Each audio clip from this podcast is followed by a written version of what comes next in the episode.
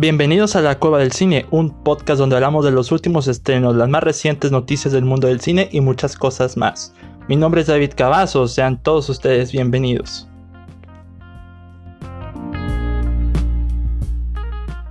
Amigos, bienvenidos una vez más a La Cueva del Cine. Mi nombre es David Cavazos. Es un placer estar con ustedes una vez más en este miércoles de cuarentena.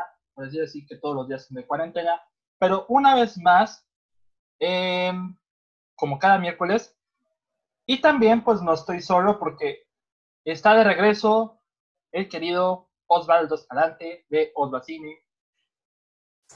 Hola, hola, ¿cómo están? Muchas gracias a David por la invitación de vuelta aquí en la Cueva del Cine, un podcast que por supuesto que escucha miércoles, jueves, ahí varía, ¿no? El día a veces, y bueno, muy contento de estar acá porque vamos a hablar de un tema bastante interesante.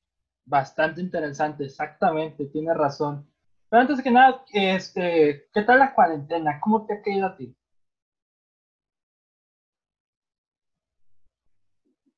Pues mira, ¿para qué decirte que mal? Porque la verdad sí la estoy pasando bien. O sea, yo, la cuarentena me ha dado más tiempo para, para ver más más series, me estoy viendo mínimamente una película al día. Lo que sí no me cayó bien de la cuarentena, pues es el tema de las clases en línea, la verdad. Mala organización, mala disposición y la verdad es que es mucho más fácil tener clases presenciales que tener clases en línea, porque en línea no aprendes nada. No, la verdad que sí. Mira, yo estoy ahorita también en clases en línea por Microsoft Teams y es un reverendo desastre, pero como que ya le estoy agarrando ritmo, sobre todo con los maestros barco, así que, pero bueno, al menos estoy aplicando lo que tú estoy viendo. Estoy viendo una película por día, pero ahorita estoy dedicándome a ver las del estudio Ghibli. Ok, yo también estoy viendo una que otra de estudio Ghibli. Apenas llevo tres, me parece. Pero sí, sí las quiero ver todas también. Sí, he visto la de la princesa Mononoke, la de mi vecino Totoro, algo así se llama, y, y es la otra que vi, no ah, la del castillo vagabundo. Son las únicas tres que he visto y sé que me hace decir, ¿por qué no has visto el viaje de Chichiro? Pues porque se supone que es la mejor, es la Oscar, así que la quiero dejar para más adelante, no me quiero precipitar. Pues fíjate que en total llevo ocho, pero las estoy viendo todas, al menos intento ver casi todas, porque en el próximo episodio, ya como anuncio para el próximo episodio, vamos a hablar de, del estudio Ghibli, de las películas de estudio Ghibli. Muy bien, muy bien. La verdad es que están muy variadas las películas de estudio Ghibli. Demasiado variadas, eso sí.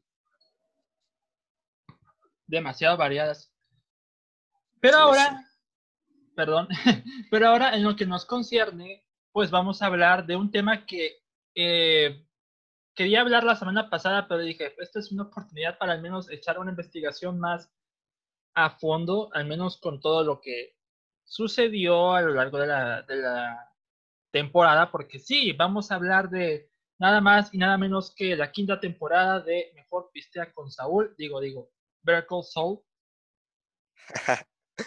mejor conocida como la mejor serie actualmente. Pues sí, bueno, sí, tiene razón, porque bueno, ese título se lo quedaba Game of Thrones, pero la octava temporada, bueno. Ah, este sí, pero yo digo actualmente, o sea, que sigue en emisión, eh, este Game of Thrones ya acabó el año pues sí. pasado. tiene razón, tiene razón.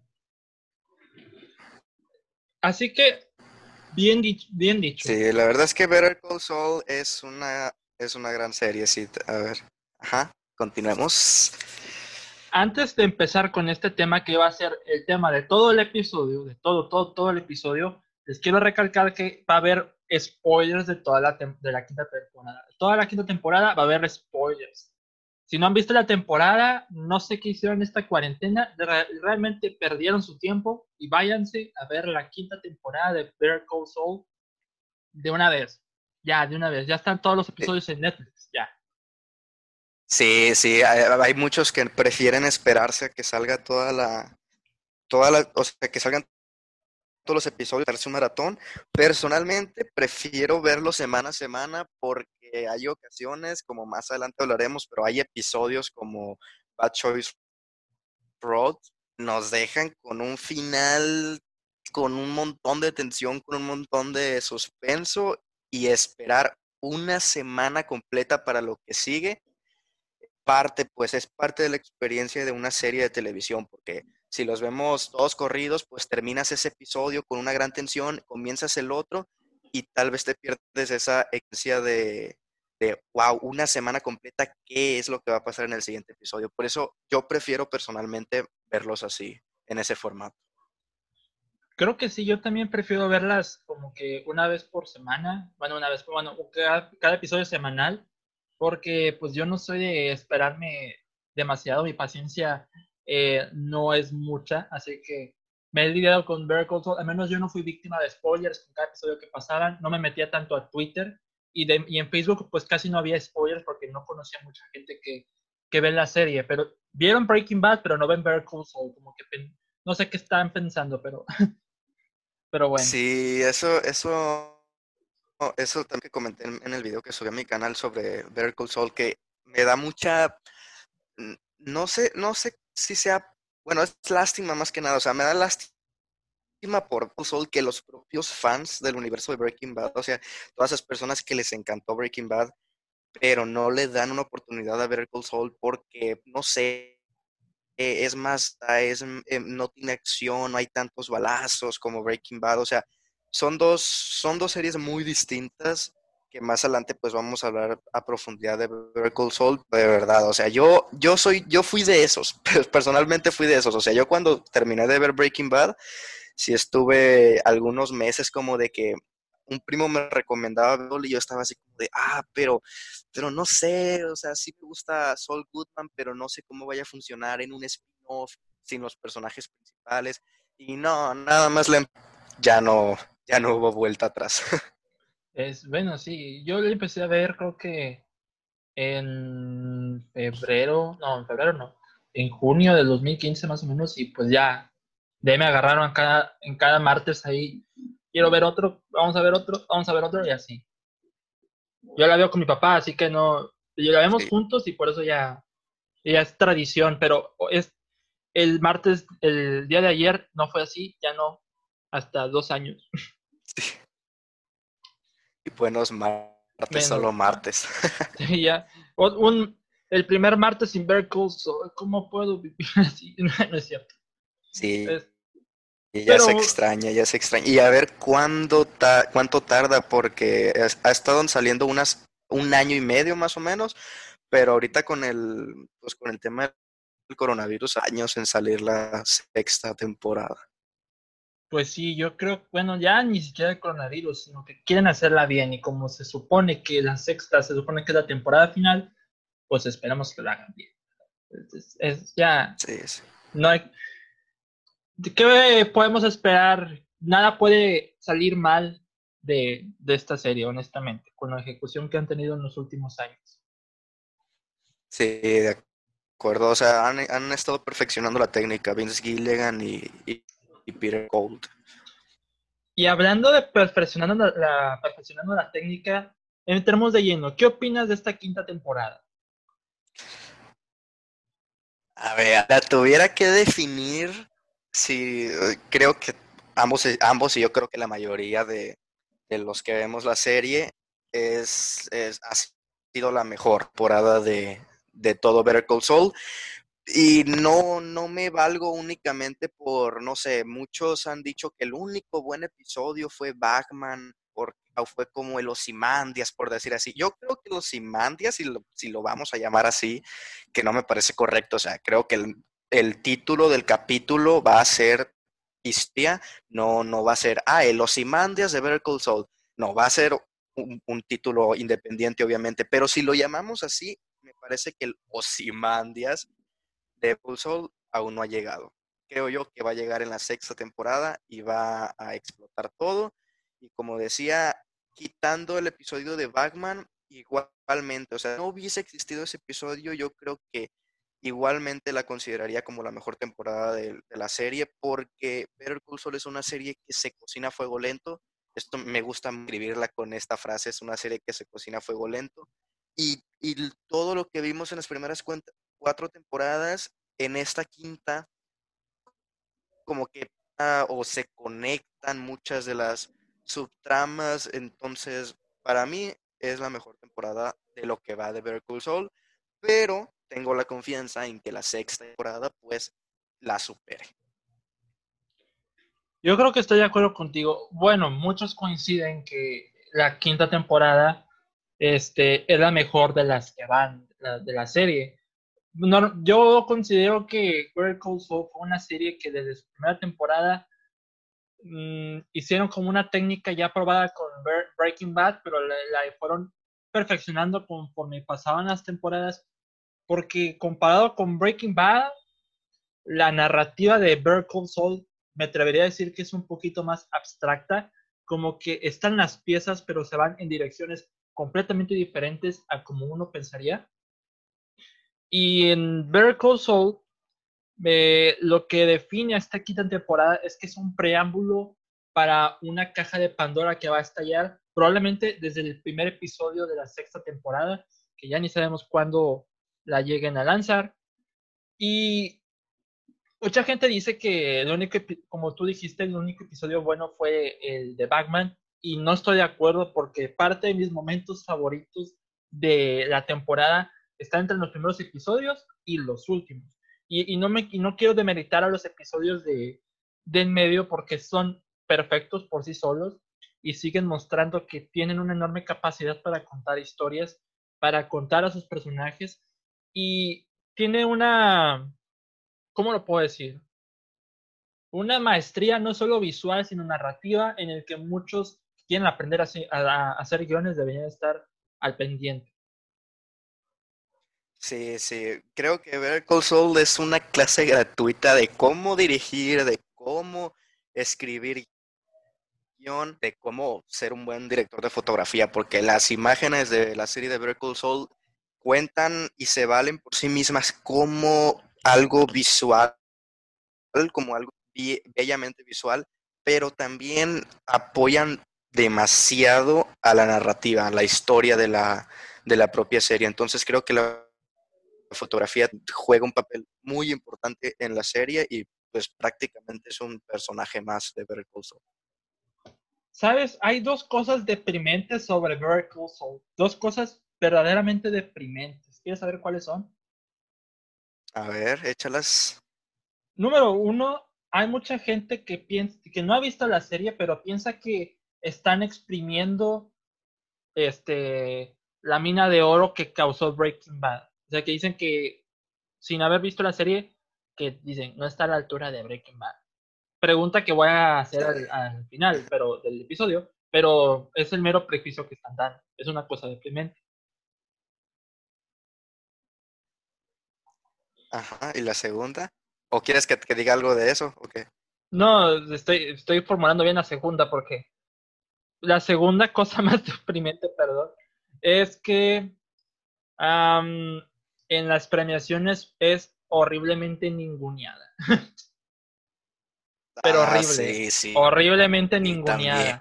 Hace unos hace unos días me puse, me salió en, en YouTube, eh, fue del año 2015 me parece, o 2016, no recuerdo. de hecho fueron los dos años. Bueno, me salió el de 2015 de, de Bob Odenkirk ganando un, un Critics' Choice a Mejor Actor de Drama en en series, en series. Y mm, sí, pues por Better Call Saul. Y, y a partir de ahí me puse a buscar pues los premios de Better Call. Y únicamente está ese 15 y en el 2016 ganó también Bob Odenkirk y, eh, eh, se me va el, el, nombre del actor, pero Mike, el personaje también ganó como, como de soporte, me parece. No recuerdo si Mike ganó en el 2015 o 2016, a lo mejor estoy volteando las fechas. pero lo que quiero decir es, ajá, pero lo que quiero decir ah, um, perdón, es que, te interrumpa. Jonathan Banks, Jonathan Banks. Ajá, Jonathan Banks. Eh, lo que quiero decir es que únicamente en esos dos años consiguieron, consiguieron premios y de ahí ya adiós a los premios para ver. Y es que es lo más triste porque estas recientes temporadas han mostrado mejores cosas que las que ganaron en los premios, no sé, en los Globos de Oro o, en los Emmy. Pero en esta premiación, que bueno, no sé qué vayan a hacer con los Emmys de este año, que son en septiembre. No sé qué vayan a hacer con ellos, o los van a posponer o los van a hacer sin público, quién sabe. Pero si no nominan a Kim o a, a Jimmy, arde Troya.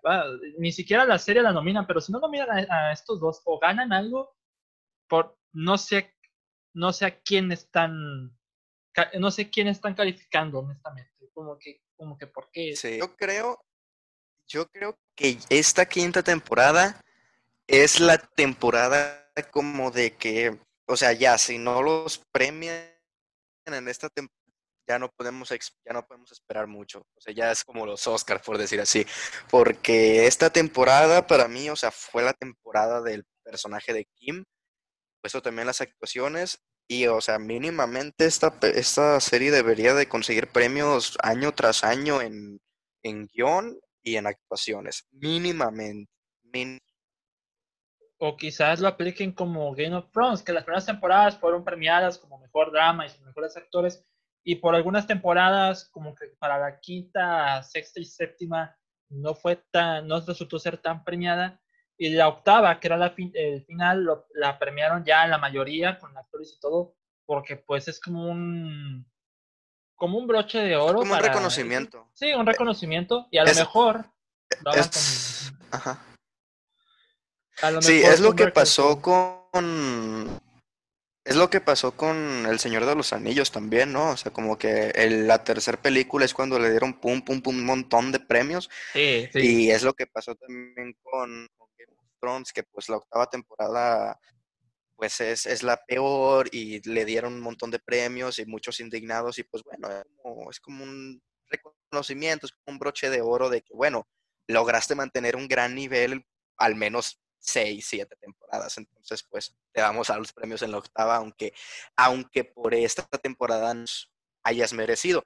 Que luego es lo raro de los premios, que en, series o también en trilogías, por ejemplo, en Los Señores de los Anillos, o en, sí, en sagas, vaya, de más de tres películas, que se equivocan y premian a la saga completa al final, ya que se acaba, cuando se supone que los hacen los premios año con año porque se deben de, de calificar de premiar temporada con temporada, o sea, no, no al final, ya que se acabó la serie, se supone que es, se premia a la temporada, no, no a toda la saga, por decirlo. Entonces están un poquito raros ahí.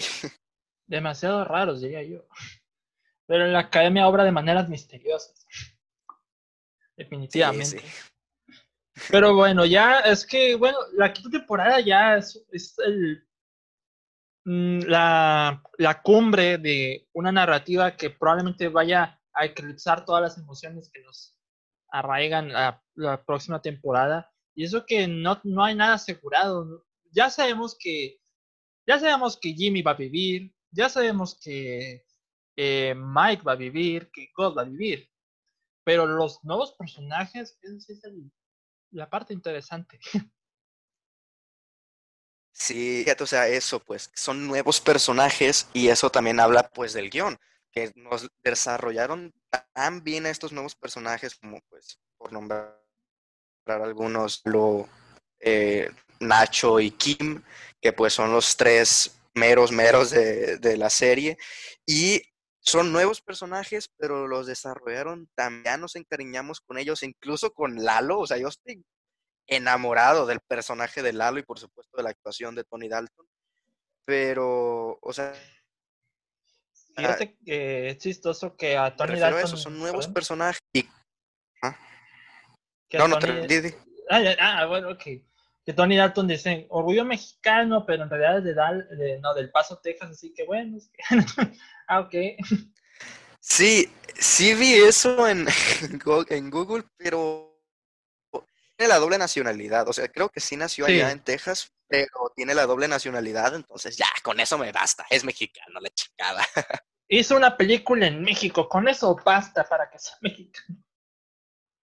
Sí, sí, no, y, la verdad es que es un gran actor y lo está demostrando en esta, en esta temporada de Better Sí, y eso, bueno, no sé si leíste que, bueno, hay publicaciones con mucho sensacionalismo, pero Vince Gilligan no quería desarrollar a Lalo a Salamanca originalmente.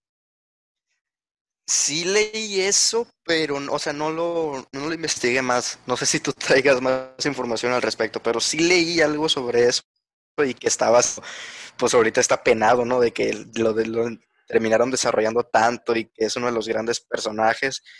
Y imagínate si no lo hubieran hecho. Sí, es que llamó más la atención porque la redacción de las notas, que terminaron siendo muy sensacionalistas, decían que Vince Gilligan no quería a Tony Dalton como Lalo Salamanca pero en el Twitter de Tony Dalton se ah, dijo que es una noticia falsa y amarillista, qué mal por esta página que no voy a nombrar porque pues, pero por algo, sí se dio más a conocer la noticia, pero en realidad este, Vince Gilligan no quería desarrollar a la Salamanca, pero por la mención que le hicieron a Breaking Bad en, el en la escena donde este, secuestran a Saul Goodman y este está así como todo asustado. Tenían que desarrollar eso y pues el, co-creador Peter Gold era el que estaba bastante motivado para, para hacer este desarrollo de personaje. Sí, y, y, pues ahorita que nombras eso también de la escena de, de Breaking Bad, es como de que ya todo comienza a conectar poco a poco, todo va a empezar a hilarse con Breaking Bad y a ver qué nos... En la sexta temporada tienen que hilar muchas cosas de estas, porque, ¿cómo decir? puede ser que en esa mención de, de a Nacho y a, y a Lalo en Breaking Bad haya sido referente a lo que vimos en el último episodio o fácilmente no puede ser referencia a eso y más adelante en la sexta temporada puede haber el gran boom entre los personajes que sea eso, donde, ya menciona Saul Goodman Breaking Bad, a Nacho y a Lalo. Así que pues puede pasar cualquier cosa en la sexta temporada. Definitivamente tienes razón, mucha razón. Em, pues ya creo que todo el mundo está adorado, está ah, enamorado y adorando a Lalo, así que pues mm, Tony Dalton se lo merece. Ojalá le denominen algún premio en esta ocasión. Ya ha ganado Emmys, internacionales por la serie de HBO de Señor Ávila, creo que se llama así. No la he visto honestamente. Pero pues ya de hacer, eh, inició con un programa mexicano que se asemejaba mucho más a Yacas, luego brincó al cine con Matando Cambos y ya la serie de televisión ya premiadas con HBO, pues se merece eh, el reconocimiento Tony Dalton, definitivamente. Sí, totalmente. Y, y de Tony Dalton es muy poco reconocido, pues también por incluso los propios fans de la serie, pues como de que todos se van con, digo, sin quitar mérito, obviamente, todos se van con los personajes principales, con, con Jimmy, con Kim, con incluso Mike, porque pues lo vimos en Breaking Bad, con Gustavo Fring también y muchas personas omiten gravemente a, al propio Lalo y a, pues, al, a, su gran actuación de, de, Tony Dalton, pues gravemente, sin duda es, uno de los mejores villanos ya, ya falta de una temporada del universo Breaking Bad y una gran actuación y, y ahorita viene es lo que es gracias a, a su desarrollo de personaje, pero también a la actuación de Tony Dalton. En efecto, no, bueno, no, tengo ningún problema con eso. Y pues ya que hablamos con un poquito más de síntesis de la, de la quinta temporada, pues vamos teniendo con nuestro episodio favorito. No confundamos episodio con momento favorito porque eso ya vamos a hacer, eh, va a ser más detallado. A lo mejor tienes un momento que te okay. mucho. Pero, ¿cuál es tu episodio favorito? Sí, sí. Mm, Ok, me voy a ver muy, muy a la opinión popular, pero creo que episodio, o sea, como un todo, vaya, sí me quedo sin duda con Batman. O sea, ese episodio tiene de, todo. Tiene la acción que muchos estaban esperando, tiene el drama, por supuesto, tiene la dirección de Vince Gilligan, que se nota muchísimo la dirección de Vince Gilligan en ese episodio. Prácticamente es un episodio de Breaking Bad, pero con Better Call Saul, digo, perdón, con Jimmy de protagonista, vaya. También, obviamente, la fotografía también. O sea, me parece que como un todo episodio de, de Batman es mi favorito de la temporada.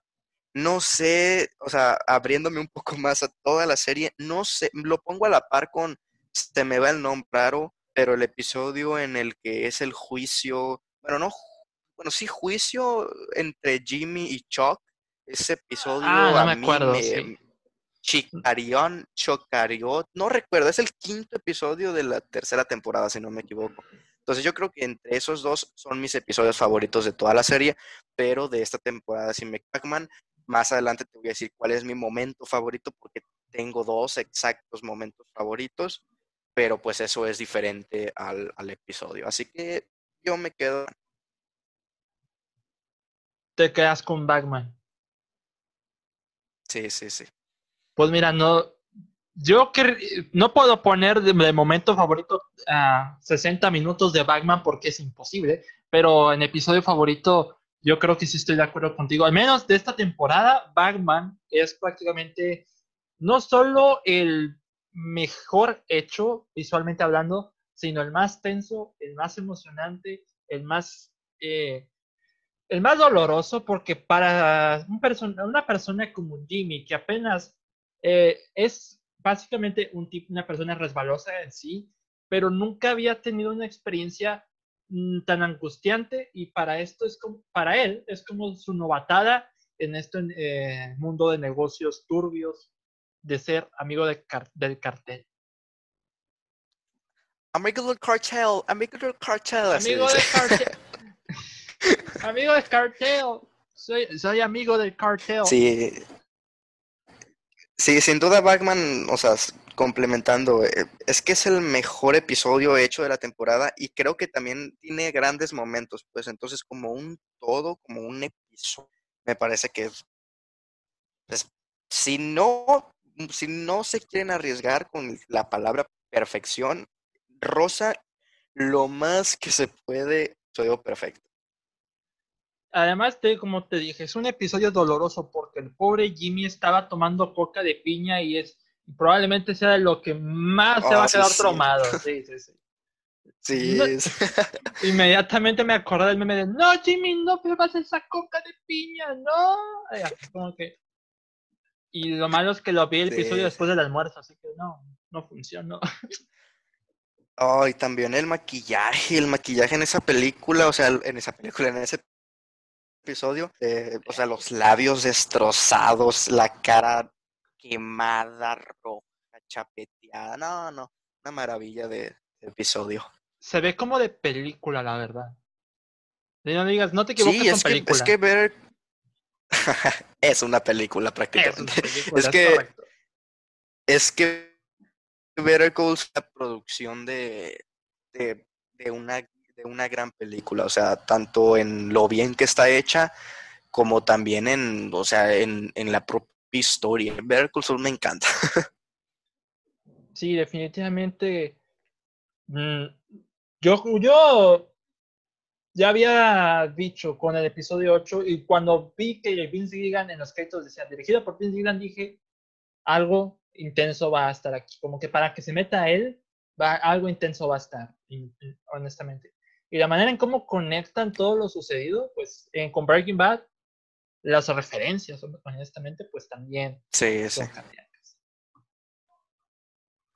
Vi, yo vi cuando terminé de ver el episodio anterior de Batman, me fijé en IMDb porque hay ocasiones en las que ponen, mm, anuncian, y es cuando vi que Vince Gilligan iba a ser el director de la próxima. Entonces yo, en cuanto supe eso, a falta de prácticamente la semana completa de que se emitió, yo ya estaba diciendo, ok, ok, si Vince Gilligan va a dirigir este episodio, o algo muy bueno va a suceder, o va a haber algo de conexión con Breaking Bad o algo así, ¿quién mejor para dirigir un episodio que tenga que ver con Breaking Bad que el propio creador de Breaking Bad? Entonces, yo bueno, uno de los creadores. fue como de que, ok, algo bueno se viene. Sí, sí, uno de los creadores, pero es el que más reconocimiento tiene, por decirlo así. Es la cara de Breaking Bad. Es la, es la cara, pero Peter Gould es el cerebro, así que pues es creación suya, de Jimmy es creación suya, así que no, no hay que demilitar al pobre Peter, ¿verdad? Pobre Pedrito. Yo creo que coincido contigo. Sola. Yo creo que coincido contigo. Batman es el mejor episodio de la temporada y no es por demilitar a los demás, pero Batman yo creo que de los que buscaban más emociones, porque es una de las quejas que mucha gente que no ha visto la serie, o más bien que la empezó a ver pero no le siguió, es que decían que era muy lenta o muy aburrida. Y honestamente la monotonía o el silencio es de las sustancias más geniales que le puedes atribuir a una serie como esta, porque si solo vamos a, a un ritmo frenético, como un ritmo, ritmo frenético tal cual, pues Better Call también lo tiene, porque entre ese silencio y los planos que te muestran te, te hipnotiza, te marca visualmente. ¿Cómo, eh, ¿Cómo puedes? No sé quién fue el genio que se le ocurrió eso, pero yo nunca había visto una escena tan detallada o tan impresionante de hormigas dominando un conito de helado tirado en Ah, sí. Por Dios, sí, sí. Ese, esa escena es magnífica. O sea, tiene símbolo ahí que eh, no, no, o sea, no sé la perfección, pero sí es así como de que algo pasaba con Jimmy en ese momento. Pero, o sea, quitando eso, visualmente es una maravilla. O sea, es decir perfectamente que son efectos visuales, pero no lo son es la fotografía, es la importancia de la cinematografía en un, en un episodio. Y eso no lo grabas con un iPhone, ¿eh? No lo grabas con un iPhone. Bueno, yo no tengo iPhone, pero por los que tienen iPhone, pues. Sí, yo tampoco. F. ¿Y cuál es tu momento favorito de la temporada? Ok, mm, bueno, no tengo solo uno, pero, o sea, podría ser un top 3 aquí entre el momento del propio Batman en el que Mike le está diciendo a la cara un montón de cosas a, Jimmy de que sabe tanto cada o no, ¿cómo era? ¿Sabes por qué hago lo que hago? Es para darle una vida mejor a, a, mi nuera y a mi nieta, algo así. Ese momento es, es demasiado bueno. También me encanta el, momento en el que parece que todo se va a ir a la, al demonio y, y, Kim le dice a Jimmy, o nos podemos casar y termina así el episodio. También uno de mis momentos favoritos. Pero sin duda, sin duda, sin duda, o sea, mi momento favorito es el final del episodio Bad Choice Road. O sea, toda esa escena. Toda esa escena de la tensión entre Jimmy, Kim, Lalo y Mike afuera apuntándole al lado. En algún momento es necesario matarlo en ese preciso momento. Toda esa creación de esa escena, desde las actuaciones y por supuesto la tremenda dirección, o sea, hay tensión y dramatismo a flor de piel en esa escena, en la que únicamente están los personajes hablándose, teniendo una conversación presencia de Tony Dalton como Lalo Salamanca es brutal y la confrontación de Kim y Jimmy valiendo madre, todo asustado. Bueno, ese, esa es mi escena favorita, mi momento favorito de la quinta temporada. Quiero abrir paréntesis en ese momento que mencionaste. No, no lo voy a desarrollar yo, pero quiero tirarle flores a Kim porque Kim merece todo el universo respecto a esta serie. Ya ahora todo el mundo ama a Kim y honestamente no los culpo. Sí, es que es, es una... O sea, es que es, que es tan... es un personaje que, te funciona como un personaje recto, como una buena abogada y todo, pero tiene sus momentos de oscuridad, o sea, tiene sus eh, momentos de adrenalina, de todo, que, que le hace un personaje tan bien escrito y por ende, y sin temor a equivocar, el mejor o uno de los mejores personajes escritos en la televisión, sin duda. No le quiero decir la resbalosa Kim porque suena muy peyorativo, pero sí es muy triquiñuela esa mujer, sí da, ya no sé, ya no sé quién es el monstruo realmente, si Jim o Kim, porque Kim ya con el, último episodio de Something Unforgivable es bastante bueno para los, las últimas escenas es como que no sé cómo se nos va a ir Kim, porque se nos va, de que se nos va a ir, se nos va a ir, pero ya eh, no, yo sé, yo siento que lo que van a hacer con ella es que va a aplicar todas las fechorías que decía en broma, o a lo mejor, aunque no sé, hay muchas teorías, pero va a aplicar eso y le va a ir muy mal, o terriblemente mal, pero Kim ya se no, no, se convirtió en la voz de la razón de, de Jimmy, se está convirtiendo en la sombra de Jimmy. Sí, sí. Y mira, antes de que digas tú tu momento, se me había olvidado mencionar, ahorita que comentaste el, el, último episodio, ese final, o sea, los últimos, ¿qué serán? Cinco segundos en el que Lalo va caminando. No, sí. Y el, el sonido es una maravilla en esa escena. El sonido es es una brutalidad porque comienza con los pasos de, de Lalo, pero los pasos se terminan convirtiendo en una tormenta que es algo que le va a pasar a los personajes en, en la sexta temporada. O sea, Lalo va a venir con todo para Nacho, primero que nada, y vemos con Kim también o con el propio Jimmy. Es, ese diseño sonoro es fue una brutalidad. O sea, fue fue imaginación y creatividad ante nivel. Absolutamente bestial, definitivamente, absolutamente bestial. Sí, sí, de, acuerdo.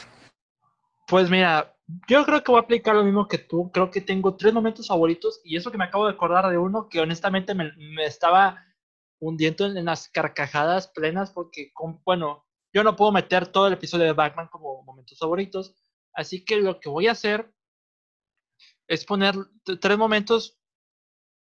De esos tres momentos están divididos en lo que son los primeros episodios. El primero que quiero destacar es el de 50% off. Todo el cold open de, de 50% off. ¿Cuál era? ¿Cómo era el opening? No recuerdo. Los dos junkies que vieron que Saúl cobraba el 50% de descuento y empezaron a hacer todas las estupideces. Ah, sí, sí, eso es cierto. y, todo, y se miraban acá de 50% off y todos acá haciendo estupideces en, la colonia, pateando buzones, creo que sí, ¿verdad? Pateando buzones y no sé. Es que, es que mira, creo que Better Call Saul tiene los mejores Creo que en cada episodio el opening es de lo mejor del episodio. Tenemos los momentos en los que está la pantalla partida con las diferencias y a cierto punto también similitudes entre los entre Jimmy y, y, Kim. No sé, eh, creo que los openings son de lo mejor de que tiene Soul. Sí, y honestamente cuando lo revisité, al menos ese momento, yo me dije, no creo que se hayan inspirado en este director, pero a lo mejor puedo encontrarle cierta influencia, pero es lo más cercano que he visto de, de inspiración a Edgar Wright en Better Call al menos en esa escena, en cuanto a edición se refiere y a la música en sí, como la, la, la manera en cómo eh, enlaza los eventos por medio de la edición de manera más dinámica. Sí, es que es que Better Call o sea, no, no me voy a cansar de decir en que es lo rosa, rosa lo, lo perfecto en una serie de televisión porque combina todo. O sea, nosotros podemos hablar detalladamente de cada departamento de la edición, del sonido, del soundtrack, de la banda sonora, del de todo podemos hablar, pero creo que si decimos que es, o sea, no hay mejor manera de englobar todo y de decir que es que es una gran serie diciendo que es un una gran serie, que es una serie que roza la perfección, si es que no es perfecta. Pero bueno, no, no quiero decir que es perfecta porque, o sea, para mí es, es, es, es mi serie favorita Breaking Bad. O sea, no, no sé cuál, o sea, sé que puede ser esta, que más adelante vamos a hablar de eso, si no me equivoco, de si es mejor o no. No quiero meterme en eso todavía para, para el final, pero, o sea, tanto Breaking Bad como Better Call Saul, o sea, ahí están.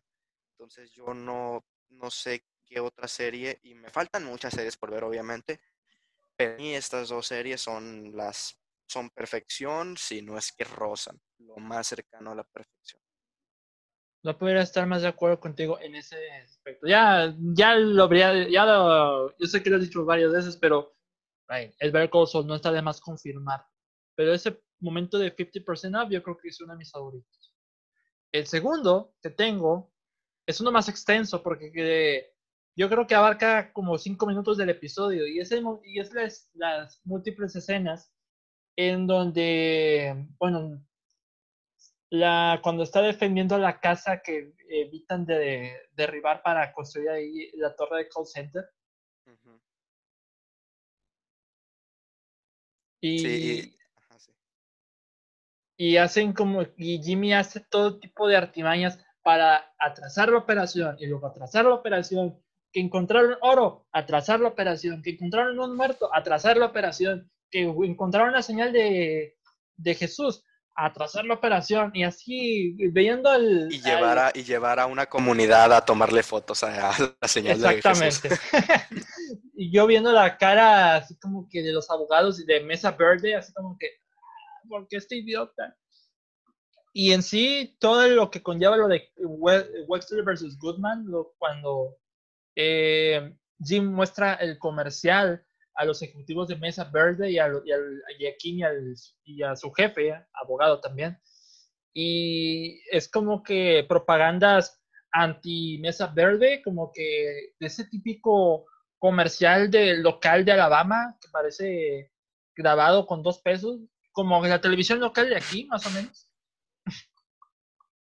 Más o menos. Más o menos. Es que, bueno, la televisión regia es un mundo surreal que ni siquiera David Lynch se atrevería a meterse, pero. Este. Pero.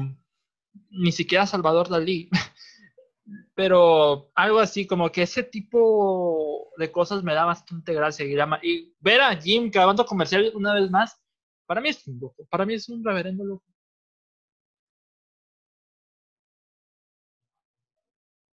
Ajá, sí. Y creo que el tercero. Sí, sí, continúa, es que no tengo nada que decir al respecto. Estoy de acuerdo contigo. Recuerda, decir chale en lugar de no sé qué decir, esa es la palabra clave.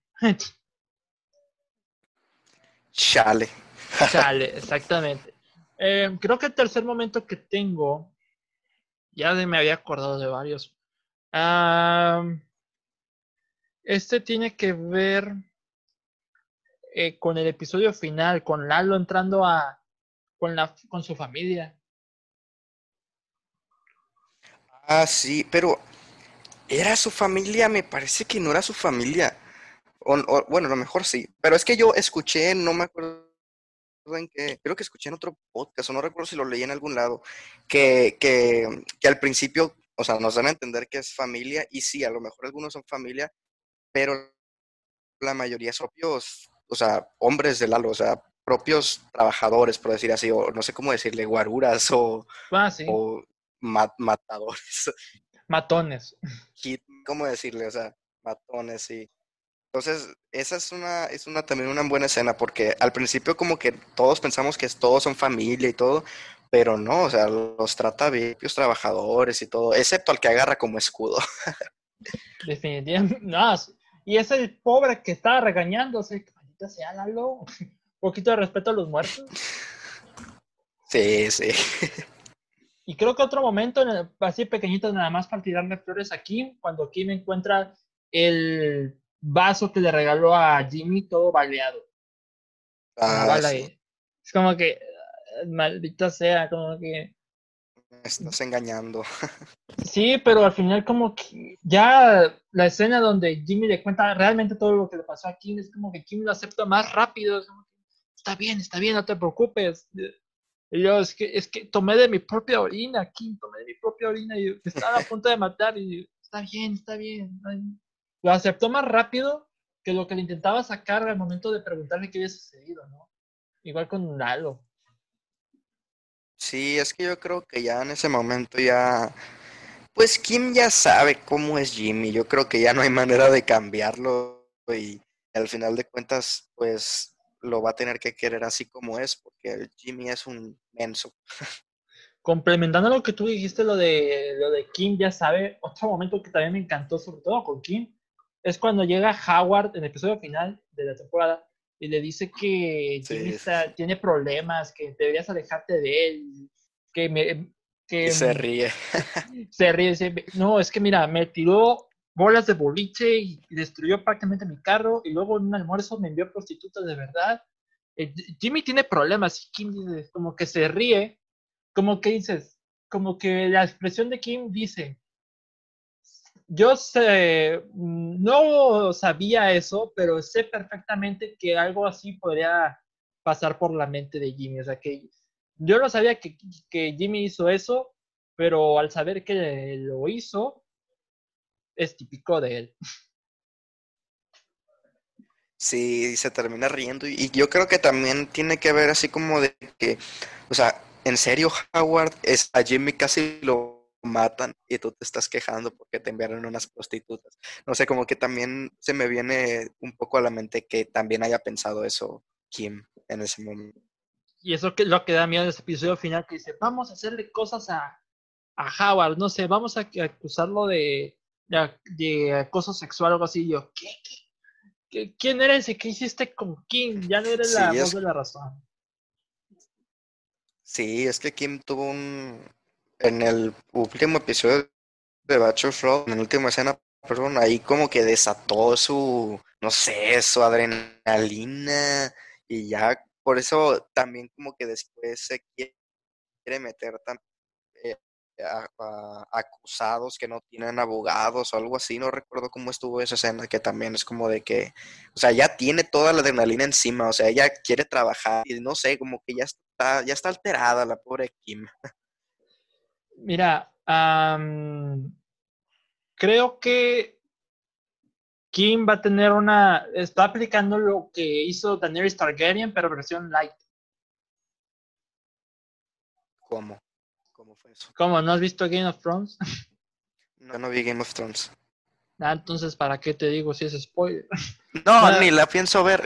Ni la piensas ver. Bueno, es que, ah, la octava temporada, ya se veía venir. Haz de cuenta que la madre de dragones se hace mala el momento que está combatiendo a, a Desembarco del Rey, pero en, el proceso incendia toda la ciudad y le hace cenizas con su dragón. Es como que algo así, como que de la nada que cambia de personaje. sí, pues creo que sí, esos son mis momentos favoritos de la toda la quinta temporada. Yo te, ay, de la serie hay un chorro, demasiados. El final de la cuarta temporada también es muy bueno. Y el episodio del juicio con Chuck y Jimmy también es bastante bueno. Antes de pasar a lo de lo de qué es mejor, Breaking Bad o Better Call Saul, quiero darte un dato curioso y a lo mejor no sé si has visto la película, pero deberías verla. Mira. no sé si has visto la película de This is Spinal Tap. Pues la voy a buscar aquí en Google, pero no me suena. ¿Cómo se llama? This is Spinal Tap. O This is Spinal Tap, diciendo así todo bien ranchero. Sí. A ver, dime, dime, aquí lo, voy a checar. Pero no, parece que no. O sea, no, no me suena el póster. Creo que no lo he visto. Bueno, te vas a sonar chistoso. Yo conocí a esa banda, es que es una banda al estilo de Gorillaz. Es una, es una banda yo lo conocí porque hizo una aparición en los, en los Simpsons. Y nada más lo conocí por la aparición en los Simpsons cuando era niño. Ah, es estos dos. No me acuerdo cómo era el nombre en español, pero decía Spinal Tap. Lo que yo no sabía hasta que vi la película que es de Rob Reiner, que es un documental falso que hace como que burla a las bandas de rock que apenas están comenzando en, en esto de la fama. El vocalista es Chuck. Ah, sí, es cierto. con el pelo güero. El pelo güero y con acento británico. Chuck no es británico, pero para el, se mete en el personaje. Y así, pues es un documental falso de los ochentas y, y, inició el boom de los documentales falsos en ese tiempo, ya técnica que haría después Woody, Allen. Bueno, Woody Allen lo inició más bien, porque pues fue, eh, toma el dinero y corre de los 60, este es de los 80. Pero eh, Chuck canta bien. a ver si algún día lo veo nomás para ver a Chuck. Y está en Los Simpson también, y es la voz de Chuck, es igual, también están cantando ahí, es un concierto donde va Bart y Milhouse, y ahí es donde se populariza el sonido de mero de así se populariza, vaya. Ah, sí. Ah, es, Creo que se me acuerdo de ese momento. Sí. Es que yo lo tenía en DVD, por eso como que me acuerdo más que nada, pero lo, yo viví toda mi vida viendo a Chuck y yo no sabía eso. Mira, ya, eh, yo te quería comentar algo también antes de pasar a lo de, a lo de y es, ahorita que comentaste de que ya todos sabemos que algo malo le va a pasar a Kim, pero te voy a hacer una suposición que a lo mejor puede ser raro, pero creo que no es tan descabellado. Ajá. A, Saul Goodman en Breaking Bad lo vemos, ¿cómo es definir? Como un hombre loco, sí, pero creo que no triste. Me explico, creo que Saul Goodman en Breaking Bad no es un personaje que va en la depresión. Entonces, esto lo escuché en un podcast. Y si, ¿qué sabemos nosotros si cuando Saul Goodman termina de ser termina de, no sé, ayudar, de ser corrupto, de, conocer a, a, Walter White, llega a su casa y no lo está esperando Kim ahí en el departamento? Creo que si Kim muere o terminan su relación, por qué Saul Goodman en Breaking Bad no está trozado, me explico, o sea, no está muerto por dentro. Entonces yo creo que no es algo tan descabellado y, o sea, ¿cómo, nos, cómo no podemos asegurar nosotros eso? Que Saul Goodman llega a su casa y ahí está Kim esperándolo, solo que no sabemos de ella en Breaking Bad, pero no sé, no sé tú qué pienses de eso, lo escuché en otro punto de que mm, no es tan descabellado. Me explico, no, sí lo puedo ver, porque sí es cierto, o sea, Saul Goodman en Breaking Bad no es un personaje que esté por dentro, que ya no pueda con la vida porque le mataron al amor de su vida. Entonces, no sé cómo veas tú esa posibilidad. Pues mira, yo creo que en parte puede ser eh, interesante, pero recordemos que cada inicio de temporada tenemos como que una visión del futuro de lo que le depara a Saul Goodman. Y pues, para ser un hombre solitario y aburrido, es que algo tibio de haberle pasado aquí. O, o ella lo abandonó, o, o por el estilo, no sé en qué se habrán metido aquí. Mm, sí, es cierto, no recordaba eso de, de los flash forward, pero. Mm, no, o sea, creo que sí. O sea, creo que ya todos esperamos que algo malo le pasó a Kim y tal vez nos la voltean y nos la voltean de una buena manera. Luego, última temporada va a tener tres episodios, tres episodios más que lo que hemos estado viendo por lo menos en la temporada. Ah, no sabía. que esos, sí, va a tener tres episodios. Yo creo que esos tres, porque o sea, si nos están mostrando estos flash forward, creo que no nos han mostrado nada de los flash forward. O sea, creo que esos tres, o por lo menos un episodio completo de la sexta temporada, creo que hay una gran posibilidad de que un episodio completo sea dedicado a un flash, o sea, que todo el episodio sea el futuro, o sea, lo que ya le deparó.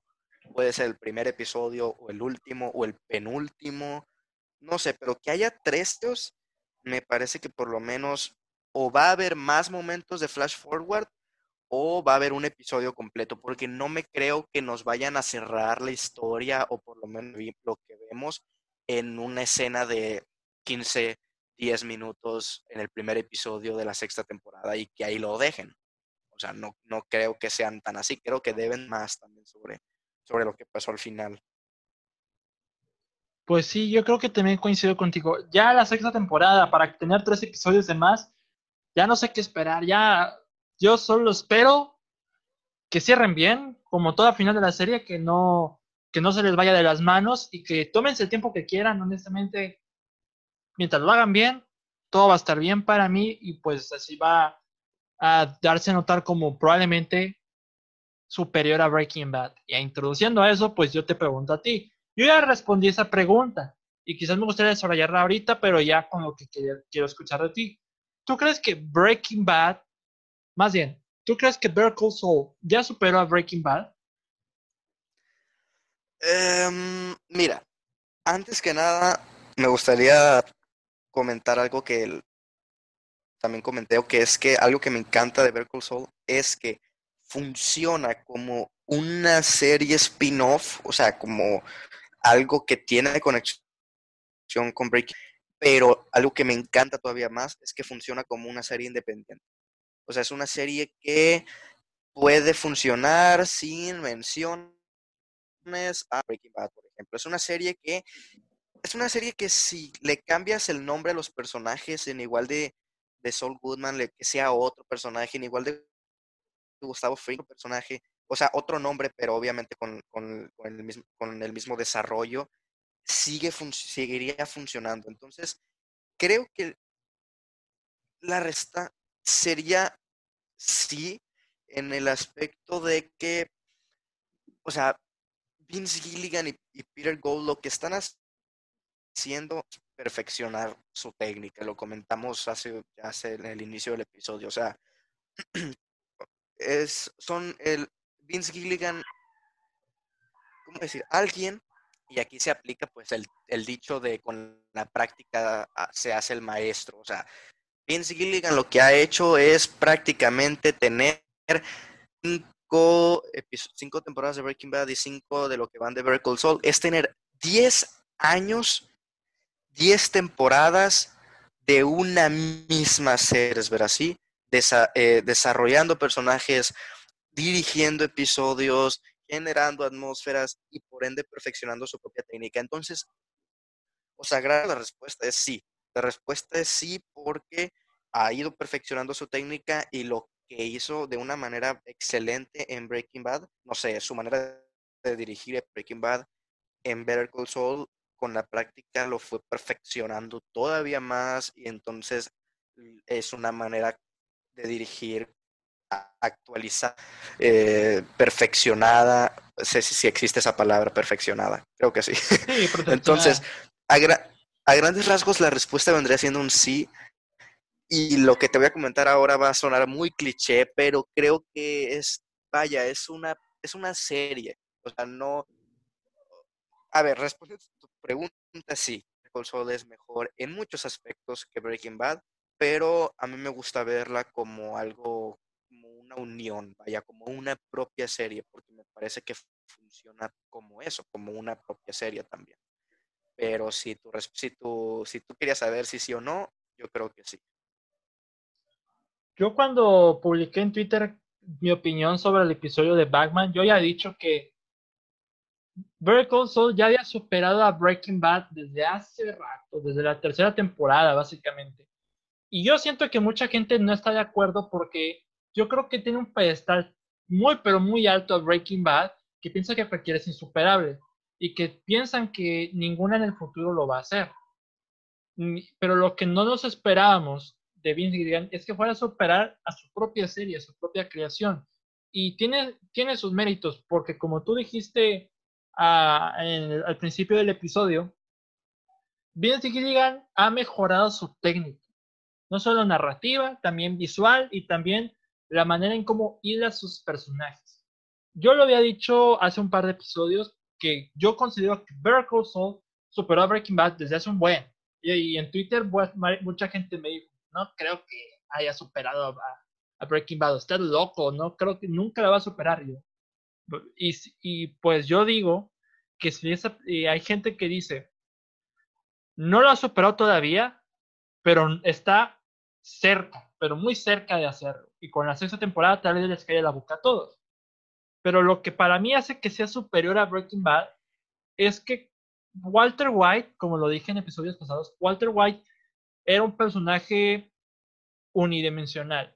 Y, y no en el sentido de, de, de, meritar al personaje, porque el personaje es muy bueno, pero es un personaje que ya le conoce su destino, ¿no? O sea, nos establece que tiene cáncer terminal y a pesar de que está recuperando, sabemos perfectamente que va a tener una caída grave, como lo fue en el final de la serie, ¿verdad? Así que ya, ya, ya sabemos qué le depara el destino a Walter White al tener cáncer, al ser un capo de la droga y sobre todo que su tratamiento sobre el cáncer no haya mejorado realmente. La diferencia aquí con Bear es que eh, lo que pensábamos que sería un abogado bastante estúpido como es Saul Goodman, nos los dieron, nos los entregaron con un personaje con capas, como diría Shrek, es una cebolla y tiene capas. Y pues Saul Goodman es una reverenda cebolla con muchas capas. Porque por un lado quiere ser un gran abogado, por otro lado quiere tener el aprecio de su hermano, no estar por encima de él, sino que estén igualados, que tenga el aprecio de su hermano. Y por otro lado, intenta tener una relación estable con Kim más allá de las fechorías que comete. Porque Saúl está consciente de lo que está cometiendo, es un tipo muy inteligente. El problema es que para él no hay límites y nosotros no deparamos como espectadores que le podemos ver a Saul Goodman rompiendo límites. También. Sí. Sí, también. Chale. Chale. también yo siento que en cuestiones técnicas ya la superó, pero a la milésima potencia. Como dije, pues grabar hormigas en un cono de al lado tirado en la, calle ya es, ya es una perfección técnica que Vince Gilligan se ha aprendido junto con su director de fotografía que es Marshall Adams. Que, válgame, que también, ahí no hay, ahí no hay pero que valga, ya la superó en cuanto a, técnica visual, al, sonido y todo. Pero narrativa ya se han superado. Sobre todo desde la tercera temporada, con todo lo que el tratamiento de, de Jimmy y su hermano, que la verdad tiene momentos bastante este, intensos y en realidad no hay personaje que no te agrade ver Hay, en Breaking Bad hay personajes que odias, pero odias para mal, como Skyler, por ejemplo. Pero aquí, Kim, tú la adoras, ya sea como la voz de la razón de Jimmy, a veces contrariándolo, o a hacer eh, la secual de Jimmy en varias de las fechorías que cometen. O sea, para cada personaje, ya sea eh, Mike, eh, Gus, este, Nacho por momentos, este, o Lalo, ya le dieron un tratamiento bastante concreto, le dieron un tratamiento bastante completo que para incluso para personajes que se visualizan como narcos es un mejor tratamiento de lo que le díamos en Breaking Bad solamente porque veíamos a Gus, pero los que están por debajo de él no tanto. Yo siento que el único detallito que le el, único pero que le puedo poner a Better Call es que los que hablan en español, los personajes que hablan en español, no se les entiende mucho. Y el que, y el que pone el mejor ejemplo, hablando positivamente, es Tony Dalton, que su español no solo es el más fluido, sino el más eh, correcto, porque personajes como Nacho u otros de los narcos, por, el papá de Nacho habla mejor que el mismo Nacho, no entiendo qué sucede ahí, pero es el único pero que le encuentro a Better Pero por mí, eh, Breaking Bad, ya es la segundona de Better Call Y, no por demeritar a Breaking Bad, porque es una gran serie. Pero pues, la práctica es el maestro. Y Vince Gilligan lo perfeccionó con Better Call Y sobre todo porque tú, pensábamos que, ay, es un spin-off, solo van a ser por, por exprimir la mina de oro que dejó Breaking Bad. Y no, realmente tenían una historia que contar y demasiado planeada y, uno no se da cuenta y se nos olvida con lo del pedacito que vimos en Breaking Bad con lo de Saúl y, Walter y Jesse. O sea, ya lo tenían planeado desde el principio y la perfeccionaron hasta ahora.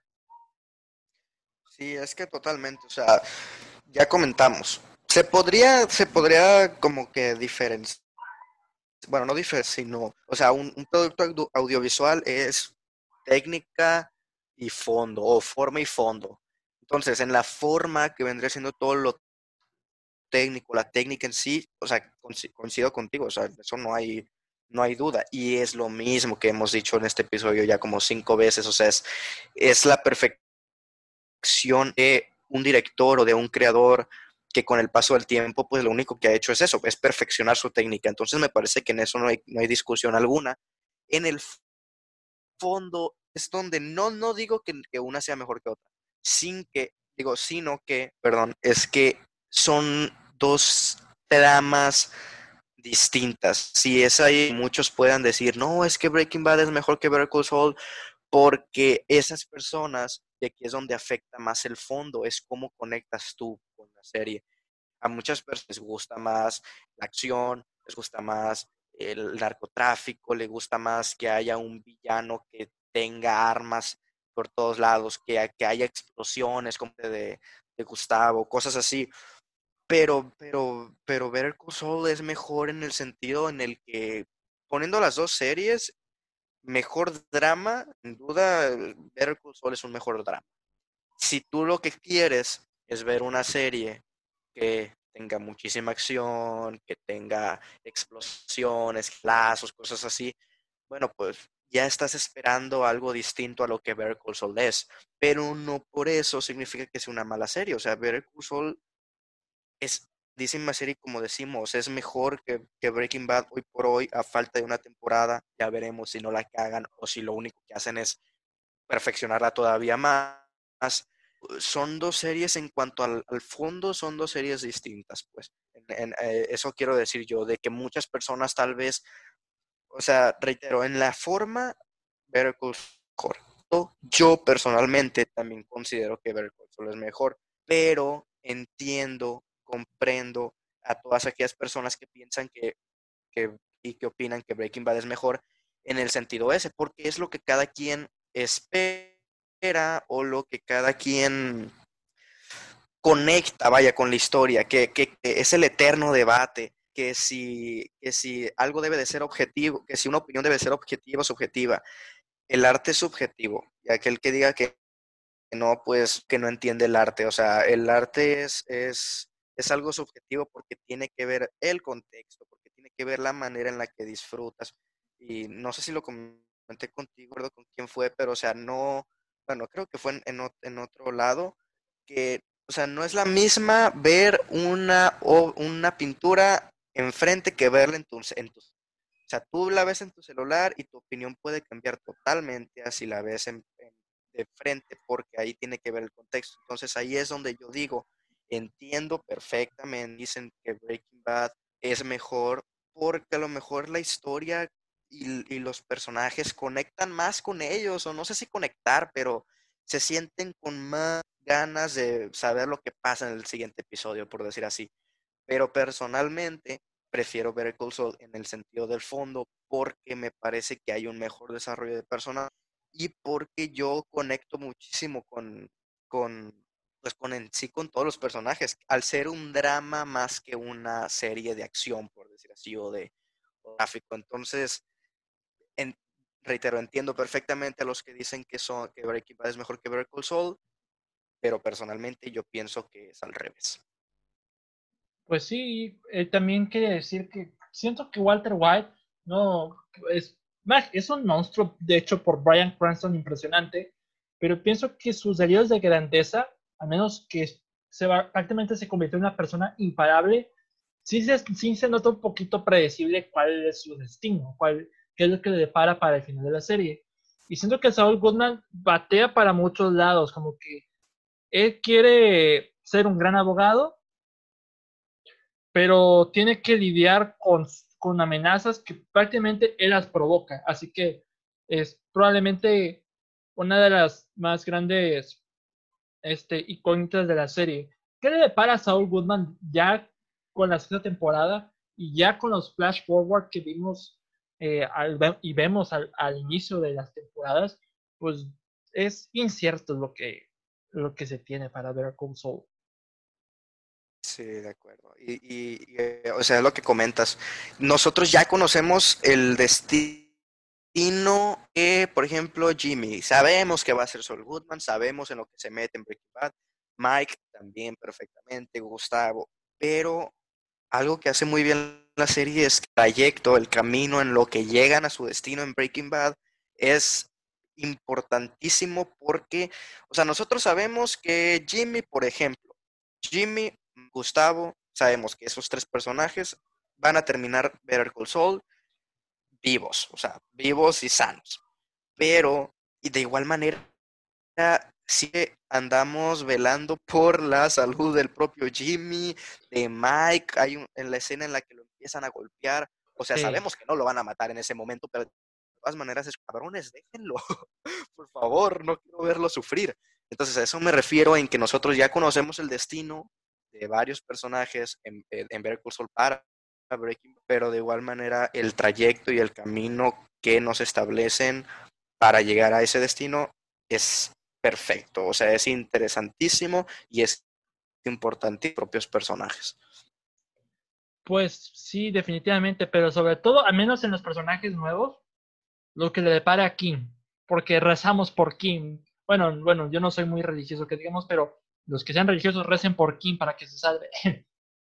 Sí, sí, es, era un, es un decir, o sea, yo tampoco me pongo así, por favor, Dios, por favor, que pase nada, sino que, sino que es un, sí, es, es, es, una manera de decir que estamos preocupados, vaya. Hola Dios, soy yo de nuevo. Pero bueno. Se pido mucho, pero por favor que no le pase nada malo a un personaje de una serie. y eso que es ficción, imagínate cómo se traslada la ficción a nuestra vida cotidiana, sobre todo en tiempos en los que nos estamos quedando en casa para los que sepan, no estamos los dos juntos en un solo cuarto grabando el podcast. No, no, no. Yo estoy aquí en Monterrey, bien Agustín de Iturbide, y Osvaldo está allá en Sinaloa. En Sinaloa, definitivamente. Está en su casita. Sí, por eso, es, por eso a veces decimos chale, porque hay, hay, hay tiempo de espera. Vaya, estamos en nada. Entonces, ténganos paciencia con eso, en que tal vez no, no contestamos al segundo de que termina de hablar el otro. Y luego también el internet, el internet nos odia, sobre todo los que lo usan para las carnitas asadas, que hasta ahorita todavía hay carnitas asadas, pues es como que diablos, no va a haber mucho internet ahorita. Sí, sí. Pero bueno, pero, bueno, sería ideal dejar hasta aquí el episodio del día de hoy del podcast. Así que Muchísimas gracias a ti, Osvaldo, por acompañarme en este episodio especial, bastante especial.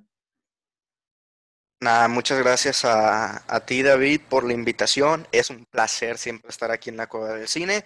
Ya vamos a organizar algo también para, para, para mi podcast.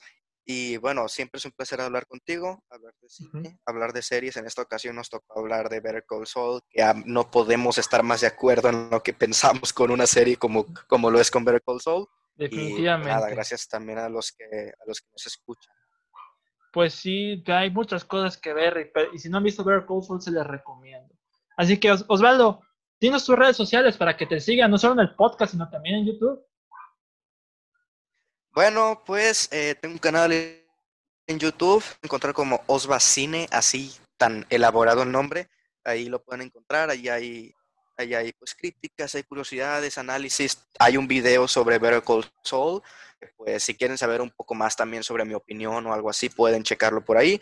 y si usan Twitter, y si usan Twitter o Instagram, pues me pueden encontrar como arroba es en ambos lados. Y bueno, ya el podcast como un extra también si gustan, lo pueden encontrar como el podcast de Osvacine en todas las plataformas, Spotify, Apple, etcétera, etcétera, etcétera.